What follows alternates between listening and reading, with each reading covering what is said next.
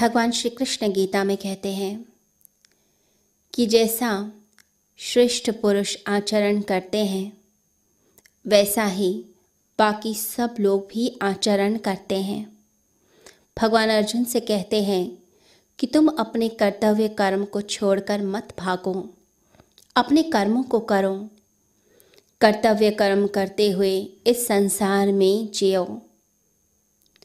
जो भी मनुष्य एक ऊंचाई पर पहुंच जाता है तो ऊंचाई पर पहुंचने के बाद उस व्यक्ति की एक बहुत बड़ी जिम्मेदारी हो जाती है, एक रिस्पॉन्सिबिलिटी हो जाती है, क्योंकि आप जैसा व्यवहार करते हैं, आप जो बोलते हैं, आप जिस तरह से ज़िंदगी को जीते हैं, जो आपके आदर्श हो जाते हैं, वो सारी चीज़ें फिर बाकी के लोग भी उसका अनुसरण करते हैं।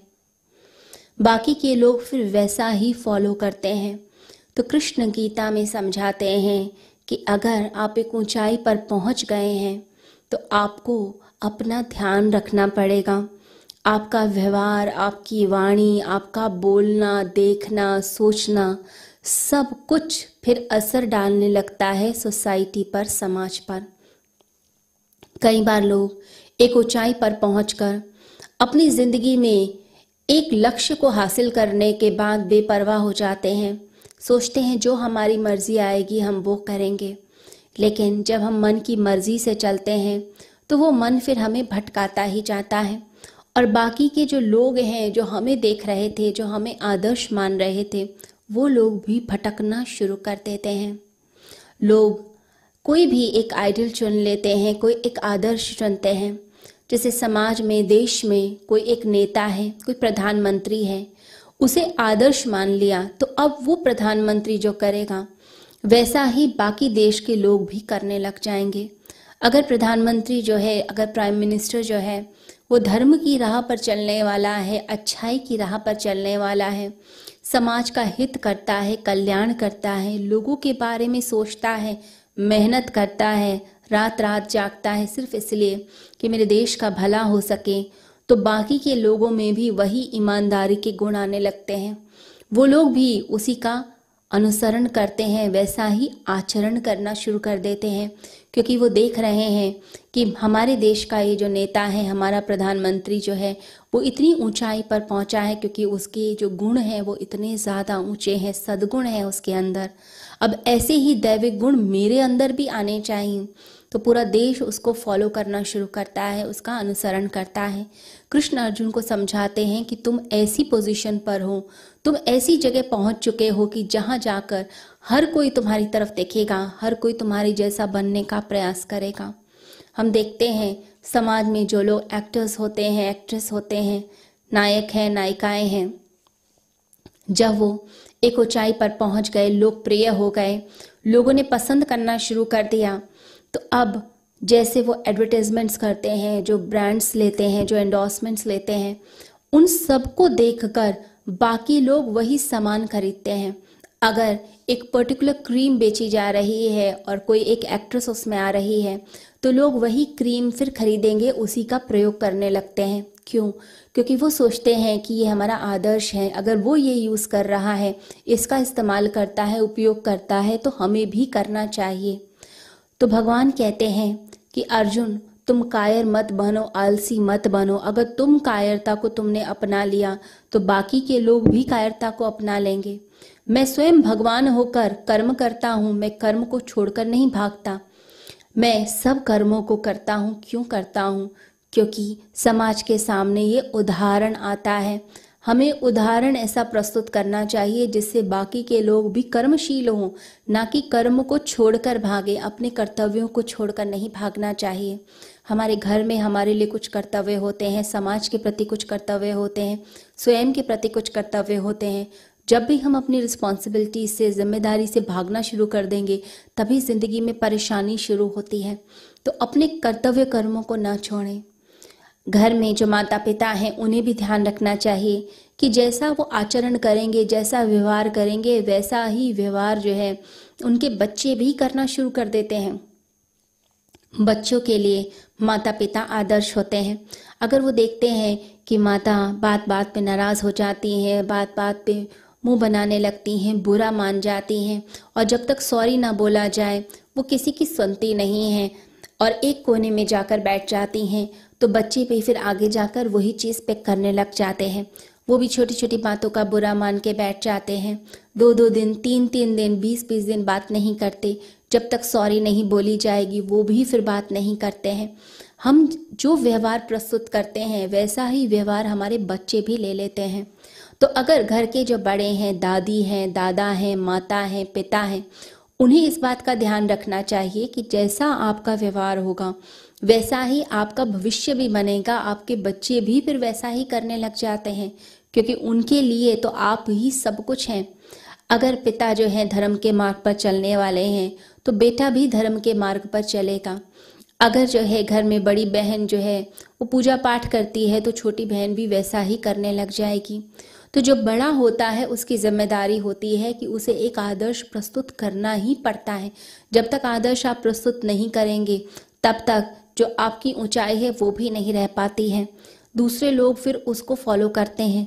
महात्मा गांधी ने अपने समय में इतना बड़ा आंदोलन खड़ा कर दिया, उन्होंने लाखों लोगों को प्रभावित किया। उनकी एक आवाज़ पे सब लोग एकत्रित हो जाते थे, आंदोलन शुरू हो जाते थे।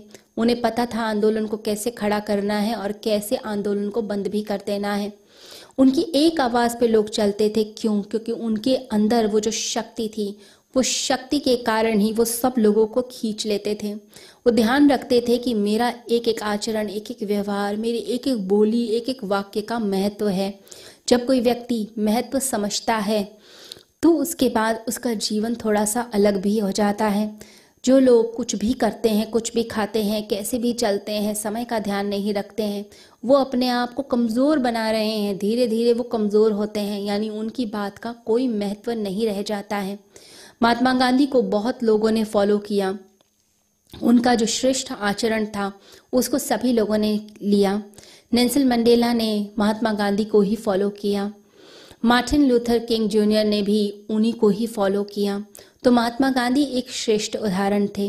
निन्यानवे परसेंट लोग जो हैं वो फॉलो करते हैं, ऐसा मनोवैज्ञानिक कहते हैं।